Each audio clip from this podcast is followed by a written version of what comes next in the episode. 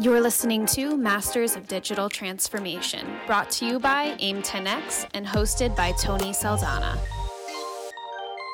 Welcome to Masters of Digital Transformation, the podcast that's been designed for business leaders to learn from the masters who devoted their careers to disrupt their respective industries. My name is Tony Saldanha, and each episode we bring you some of the most interesting stories from these leaders on how they went about changing their jobs, their lives, and their companies. So, with that in mind, I've been really looking forward to this particular episode because of the interesting dynamics in the food sector within CPG. And my guests today are Bob Mashing, EVP Global Supply Chain at Trident Seafoods, and Fred Baumann, Vice President of Industry Strategy at O9 Solutions. Gentlemen, welcome to the show. Thank you, Tony. Great to be here. Yeah, thank you, Tony. It's great to be with you today. All right, let's get started. Bob, just a quick introduction. You've spent 30 years in executive positions at some of the leading names in the CPG industry PepsiCo, ConAgra, Goodyear Tires. You've led supply chain transformation initiatives. You've implemented IBP across multiple segments. And there isn't a better person I can think of to hear some of your stories. So, with that in mind, We'd love to hear your story. Tell us a little bit of how you got here and what are the skills that uh, you developed that helped you to get here?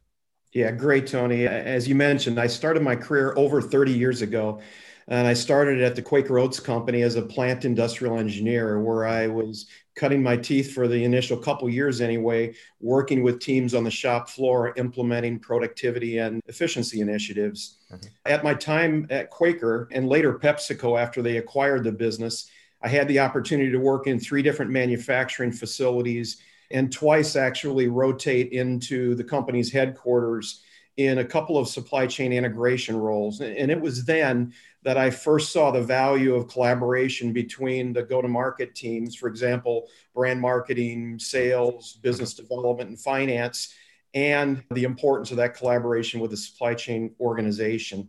Mm. After PepsiCo, I joined ConAgra Brands in a supply chain integration role. After a couple of years, I was asked to build an enterprise wide single supply chain planning or S&OP function for the first time, trying to integrate and build standard processes and systems enablement over nine business units. Mm-hmm. Prior to my current role, I also spent time, as you mentioned, at the Goodyear Tire Company, as well as the Nature's Bounty Company in global supply chain roles. I've had the unique opportunity to work on both high growth businesses as well as fix and turnaround, quite different experiences, as well as to be part of, as you mentioned, several supply chain transformations in either a leadership or a key team member role. So it's great to be with you today. Uh, what a ride. That's fabulous. Thank you for sharing. Fred, how about you? Tell us your story. Yeah, Tony, thanks for having me again. And my story started about 30 years ago. I started my career at IBM where I was training wow. marketing reps on the value of OS2 applications. So, for those of you that have been in the IT business for a while, you know that's a while ago. And then I made the career change into General Mills, where I spent eight years in a variety of roles, both on the sales and marketing side and then category management. Okay. And then I fell in love with supply chain and really got engaged with cross functional teams, starting the first cross functional team for Pillsbury on the supply chain side, working with Walmart, and really fell in love with the whole concept of supply chain collaboration and learned an incredible amount around thinking outside of your own four walls. And I think that's especially important now as we talk about disruptions yeah. to think about how do you proactively mitigate and prepare for things that are happening outside of your company yeah. to be prepared to meet the needs of your customers. Following that, I've, I've spent 20 years in the supply chain technology space launching collaboration initiatives, analytics initiatives, and sales and operations planning solutions in my previous roles. And now I'm very much engaged in industry strategy. So, working with professionals like Bob and others to really get a bead on where the market is going. How do we make sure we as a technology company are thinking about the real world problems that our customers want to solve? And it's a lot of fun. Oh, I can imagine. I can also see a lot of common threads between your two descriptions the love of supply chain and the industry, of course, but then also collaboration and going beyond the boundaries of your company. So we'll come back to that. But I want to hop back to you, Bob, because when we talked the other day, you talked about your experience in managing supply chain disruptions and the operative word there was disruptions. You know the pandemic right now and plant capacity issues at other companies it almost felt like wow if there is a disruption bob's your man. So tell us a little more about what are some of the challenging situations that you face and then you know more importantly how do you manage them yeah, th- thanks. And I, I, would say, first of all, uh, I would say in my 30 years, I, have not seen a year where there's been such an impact or a prolonged disruption in the food industry's supply chain as in the current pandemic that we're all dealing with. And I want to first, for all of you in essential industries, such as the food industry, I would first of all thank you and applaud the extraordinary efforts everybody is taking to keep our food supply chain operating safely. It's been nothing short of remarkable to watch. So, Tony, there's several things I think we're experiencing during this current COVID disruption, and I would put them in four different stages of impacts that we are dealing with. First and foremost, the safety of our employees. Secondly, just making sure that we are minimizing and avoiding any supply chain breakdowns within our supply side. Third, I think everybody is dealing with significant market demand shifting and demand disruption in a significant way. And then lastly, I think all of us are starting to think about and plan forward for this phased reopening or the new normal and what permanent changes we need to make within the supply chains to deal with it. From an employee safety standpoint, our number one priority has been the safety of our employees and the safety of our facilities. At Trident Seafoods, anyway, this included numerous protocols, daily employee screening, redesigning of workspaces, and taking a very industry leading approach to our quarantine plans for over 3,000 employees fishing and operating shore plants in Alaska. And that has been our number one priority and, remains. From a supply chain breakdown standpoint, we've been as proactive as we can, talking with and monitoring our suppliers, our shippers, our distribution partners, and obviously our plant sites to ensure that business continuity plans, agility and responsiveness, checking on order to delivery lead times to make sure that we're um, minimizing any breakdowns. And I think all supply chains now dealing with this disruption are, are, certainly dealing with that. Like many in the food industry, you know, we operate across multiple customer channels. We operate national accounts, food service, club, mass merch and the grocery or retail channels. And early in the pandemic, like most people in our industry, eat away from home saw a sizable disruption. I'd call a four to five X decline in volume almost overnight. And anything eat at home saw just the opposite. So, our club business, our direct to consumer customers, as well as our grocery class of trade, saw tremendous demand shifting. Trying to stay on top of that and sensing that has been a daily, weekly task for us. And I think we're starting to get ahead of it a bit. And then lastly, the, the phased reopening. I think many companies are trying to anticipate what the new normal is going to be. We're dealing with some cost headwinds that we're trying to proactively deal with and mitigate, making sure that we understand where, where and how this fall and winter, perhaps second wave of impacts is dealt with, both from a demand disruption and making sure that the product and channel priorities are clear to us to protect our business and our customer shelves. So I think in those four stages, we're trying to proactively deal with this disruption in all four of those areas. But it, has been a year that I think none of us will ever say in our careers, hopefully we, we will see again. Oh, I, I want to make a couple of points. Firstly, you started off by thanking all of the, the people in the food industry. And, and I just want to say, absolutely thank you as well. It's incredible that despite such a big disruption, our food supplies have been actually remarkably stable. The second point I want to make is that some of the biggest disruptions give rise to technologies and capabilities that essentially change the world. And I want to talk to you a little more about how that's going to happen, you and, and Fred as well. Uh, in, in fact, let me go to you, Fred. So, how do suppliers like O9 help in these situations? And I'm sure that some of the capabilities that you guys are working on is going to dramatically leave the landscape of planning forever. So, talk to us a little more about that. Sure, Tony. I think the lessons of COVID have asked questions like how do I detect supply risks and opportunities earlier?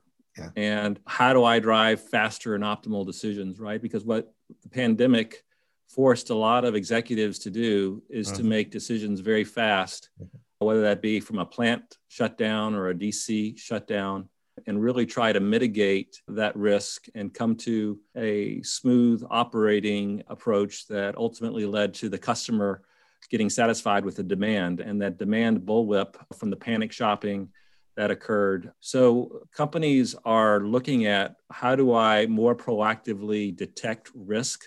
How do I proactively understand opportunities? And one of the key things that we're doing at O9 is taking a, a, different approach as it relates to concepts around the digital control tower, as an example. Yeah, yeah. And we really think about that capability around five key steps. And the first one is around sensing. How can I better ingest externalities in my supply chain? So, whether that be an externality of a high probability that a shipment is going to be late, yeah. or a high probability from uh, promotion or tweeting or some other social signal that's going to dramatically change demand. Mm-hmm. And then after I sense that, how do I translate to my network? So, mm-hmm. Yes, this surge in demand is going to happen. Do I need to care? So sometimes yeah. it will impact a company. And sometimes a company, as an example, may have plenty of safety stock and they don't need to worry about that. Yeah. So the translation step is key. Yeah, yeah, absolutely. But in many cases, especially with very strong surges in demand or very huge supply disruptions, you need to do the third step, which is around the solving. So mm-hmm. now that I know with a high probability that I'm going to have a supply disruption, how do I mitigate that risk proactively? So you hear the term sense and respond. I really like to think of it as sense and mitigate. So, how do I proactively mitigate the fact that I'm going to have a vessel that is going to have to divert due to weather or a hmm. truck that's going to be stuck because of a hurricane? Can I proactively move inventory in my network? O9 is solving that in a really fast way. And then the fourth key is execution, right? And execution is, is key when you're going through huge disruptions in demand and supply. Mm. You've made a decision on the right way to solve it. Maybe it's a build ahead strategy, maybe it's a transportation expedite, but you actually need to close the loop. Visibility isn't enough yeah. and execute on that decision that's presented to you in the solve. And then I think where we're seeing a lot of new innovation and learning, and quite frankly, continuous improvement is the fifth step around learning. Yeah. So after I've executed this scenario step or this prescriptive step, I want to learn from it. So the next time a major disruption hits, I'm taking those learnings into an account. So, as an example, perhaps in this disruption, I assumed that an expedite on a plane was going to take eight hours or 7 mm-hmm. hours. Mm-hmm. But when in reality, I've learned over time that it's a much shorter period or a much longer period. Yeah, yeah. My scenarios, my recommendations going forward need to take into account these learnings over time yeah. so that the execution step is really going to drive the optimal result for the customer dealing with that disruption. Yeah. And I'm, I'm really glad to hear you talk about that fifth step because as, as an outsider, I'm familiar with the supply chain industry, but I work across other functions as well. It almost seems to me like history is going to look at all of this in in two periods. The period before the pandemic was more focused on productivity and then what we're learning from the pandemic is equally about agility, because there's nothing like a crisis to make you figure out that you need to react quickly.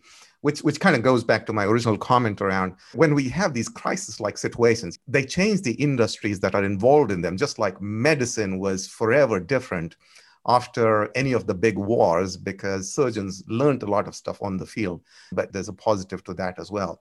Then, as I look across what's happening across industry, Bob, I wonder a little bit about how is the food industry different from other industries? Obviously, there are complexities and there are unique situations that makes food very, very different and exciting, even within CPG. So, what do you think is different? What makes it so exciting? Yeah, I would say there's several things, and I've had the opportunity to work outside of the food industry, but most of my career is within the food industry, Tony. And I would say one advantage I believe consumer products and the food industry in particular has going for it compared to maybe a couple of other industries is in many ways it is one step closer to true demand or sell out. In some industries I've been part of where there's a distributor relationship involvement or other profit pool participants involved achieving better maturity in commercial and supply chain planning or with collaborative planning with your trading partners or customers. I think the CPG and the food industry is one step closer to being advantaged in that. In the last several years, obviously, consumer products and the food industry is certainly experiencing significant channel shifting. Uh-huh. It's a bit challenging being a supply chain where you are setting up multiple supply chains to deal with the omni channel distribution models. In particular, obviously, the significant growth in direct to consumer or e commerce. Yeah. In this case, one of the challenges here is the past history or traditional statistical models to forecast demand are no longer adequate in my recent past, forecasting high growth, new distribution in Amazon was very challenging for our demand planning organization. So, certainly, more predictive and more advanced knowledge and insights are emerging to deal with some of the trends in channel shifting that are going on. So, that has been a challenge as well as an opportunity. The other one you mentioned, and I would agree that to deal with those multiple channels, at least in a past few companies that I've been involved with directly, SKU assortment choices and dealing with SKU assortment complexity yeah. is another area where consumer products or the food industry is becoming more challenged. In my experience, commercial and supply chain partnerships increasingly have to have the same exact lens on SKU assortment. Mm-hmm. And what I've called being able to identify good complexity versus bad complexity. And what I mean by that is we need to be more agile and embrace good complexity.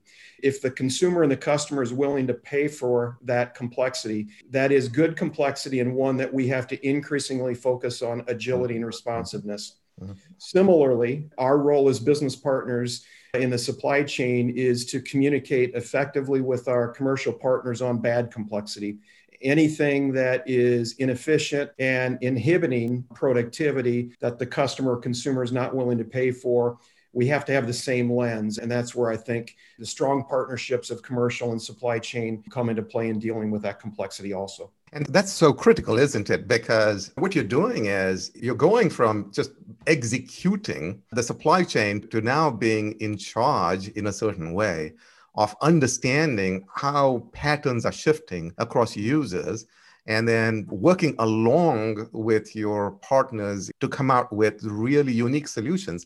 Uh, and to your point about good and bad complexity, I really like that framework because I think sometimes we in supply chain, we have the tendency to look at our role as, hey, let's just continue to do this better, faster, cheaper, without necessarily looking at value creation. Fred in the first episode of the series, I talked with Sanjeev, and he referenced the 3W framework and its roots with Deming in the Plan, Do, Check, Act model for continuous improvement. I want to go on a slightly different direction here. How do new innovations in machine learning and artificial intelligence, how do you think they enhance the 3W model? Yeah, great question, Tony. And the 3W model is a fantastic model. And just to ground us, I would think about three gears joined together. Uh-huh. And the first big gear of the 3W is what is happening and why. Mm. So, being able to scan the market, understand why your demand is up or down, or you're having supply challenges. The next of the three W's is what should we do about it now that we know about the gap and what will happen? And then what should we do? And if you think about this, it's really a flywheel. The faster you can spin that wheel around what is happening and why, what will happen, and what should we do, the more resilient your supply chain will be. Okay. Now, to your specific question, how does ML change this model? If you think about execution now, right? When you move to the what should we do step, mm. we have lots of new information in real time that we can execute in a much more effective manner. George Patton famously said, A good plan violently executed right now is far better than a perfect plan executed next week. that is so, so you know, I love that quote because yeah. at the end of the day, you have to execute. You just can't yes. plan. Yes. And so the tools that we have from a technology perspective around being able to ingest IoT signals from transportation assets, yeah. being able to ingest weather signals. These are things that we didn't have before and improve the 3W framework. Yeah. And it really leads to the second area that's really growing, and that's the whole question around proactively mitigating risk. Hmm. So, this is done with predictive analytics. Okay. So, as an example, if I know a truck is going to be late, I know a ship is going to be late, how do I proactively mitigate that before it's an issue? And that's the key to mask that challenge from the consumer that is getting higher and higher service requirements. They can easily switch brands, they can easily switch companies. So, service as a differentiator to really mask the challenges that you may have to deliver to them at their expectations. Uh, and I think the third piece is this whole learning concept and what uh, machine learning brings to the table. As we are executing these scenarios, as we are course correcting in real time, being able to have the machines propose new things for us to capture opportunities. Uh-huh. The last time you had this disruption, you did X, Y, and Z, and these were the results. So you're able to make much more rapid decisions with what I would call a digital assistant uh-huh. to provide a uh-huh. path uh-huh. to a great answer in solving the problems that you're having to manage through these disruptions. That's fabulous. And, you know, what I like in particular about how you articulated this is you've really brought to life tangible examples of what we can do in supply chain to increase the speed of that flywheel in execution. One of my previous CEOs of Procter & Gamble used to say, at the end of the day, execution is the only strategy that the consumer sees. So you can strategize all you want, but the first sign of the battle is when everything becomes execution. So I love how you're thinking about this in the uh, 3W framework. I'm going to switch gears a little bit and come back to you, Bob, and IBP in particular, because I know this is an area that you are well known in. Um, in the last episode, Chris Tice of Nestle actually talked about this as well, and it's fascinating. I want to draw some information from you on the challenges that you faced in your career, specifically around complexities of data. You want to essentially drive collaboration between commercial and supply chain operations. The fact that you have data and information timing issues and other complexities don't always make your job easier. So, as a practitioner, I want to draw upon your experience. What do you do? How do you address this? As you mentioned early on, I had the unique opportunity to either lead or participate in several IBP transformations, both starting from a very low level of maturity and system enablement, and also an experience where we were at a pretty good level of process maturity. Mm-hmm. And the aim was to become truly more demand driven and much more seamless. So I've had the unique opportunity of seeing low level maturity, trying to move up the curve to advanced. I would say the number one thing critical to accomplishing the alignment of commercial and supply chain planning is to fully break down silos. And what I mm-hmm. mean by that is silos in many forms in information flow and how data or measures are translated based on different priorities in commercial and supply chain, how roles and responsibility silos might be dealt with, as well as in many cases, organization design impediments to getting at more of a seamless organization. Let me give you several examples. First, starting with the alignment of hierarchies and unit of measure, how the organization talks. Going into a demand review, in many cases, Sales, rightly so, is focused on the customer or the customer hierarchy. Brand management organizations typically are fully embracing and focused on their brand. And on the supply chain side, supply chain professionals typically are focused on SKU level, product form, or packaging format. So the best companies have the ability to talk universally and translate from commercial to supply chain mm-hmm. across those hierarchies and units of measure very well and very quickly. The second is in how do you also translate demand sign off or demand in units to a mm-hmm. financialization scenario based on revenue or profit. And that's not easy to do in many cases. So the best companies can translate quickly demand and supply from an IBP business process standpoint into their financial planning processes very seamlessly. Yeah. Planning horizons is typically another silo. Yeah. I've been part of organizations where it's very difficult to get beyond current quarter.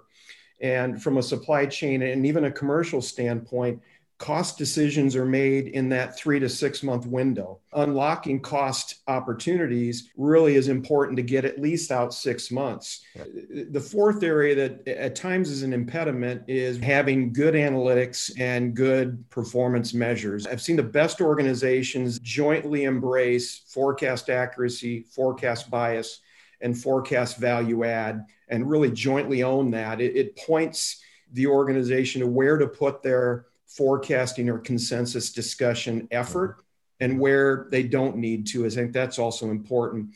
And I was so pleased to hear Stefan and Chris last episode talking about gap closure. I, I would say the most mature companies that embrace gap closure can create scenarios and, and really own any over delivery or under delivery to the financial plan, I think are the most mature organizations. And so those are some experiences and perspectives around how to really bridge that gap between commercial and supply chain planning.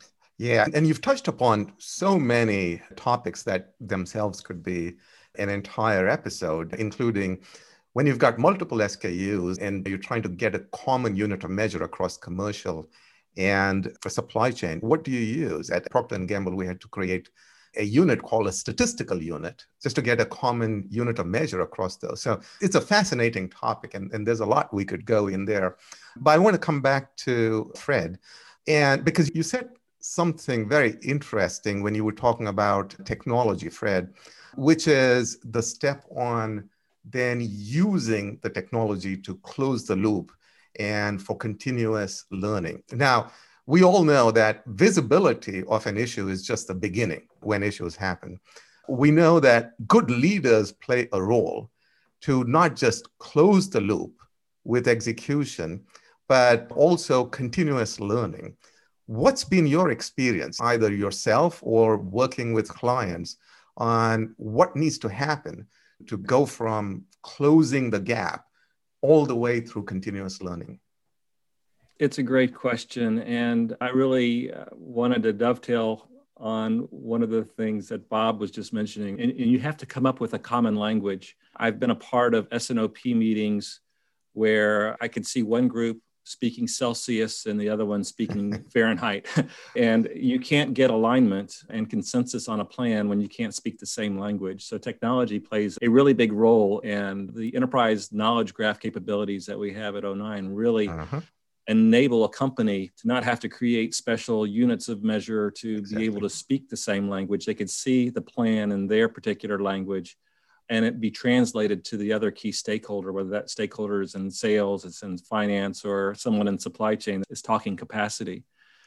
Now, specifically to your question around how does learning play a role, I think one of the key things that we believe is, is critically important is we call it post game analysis. When you think about the football player as an analogy, even for the very best players who thought they played perfectly, when they saw themselves on film, they said, Oh man, I could have done a lot better than what I'm looking at here. Yeah. Uh, now you see this real time film happening on the NFL stadiums. Yeah. And that's the power of a real time platform that we have now yeah. to number one, be able to execute this integrated business planning process with language translation that I just spoke about. But to start with, we had a plan, we executed that plan, and this was the results. And the results may be that we missed our fill rates. Why did that happen? Hmm. And what technology can bring to the table is some automation around root causing. Is the root causing because we believe the lead time was a certain rate and it's actually something very different?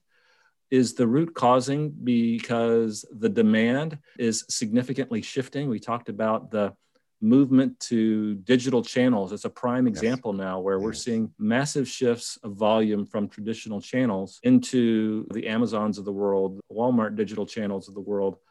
So, statistical forecast could become a learning exercise that mm-hmm. says you've got to be thinking about external variables and things like consumer clicks and external promotions versus just history to improve those over time.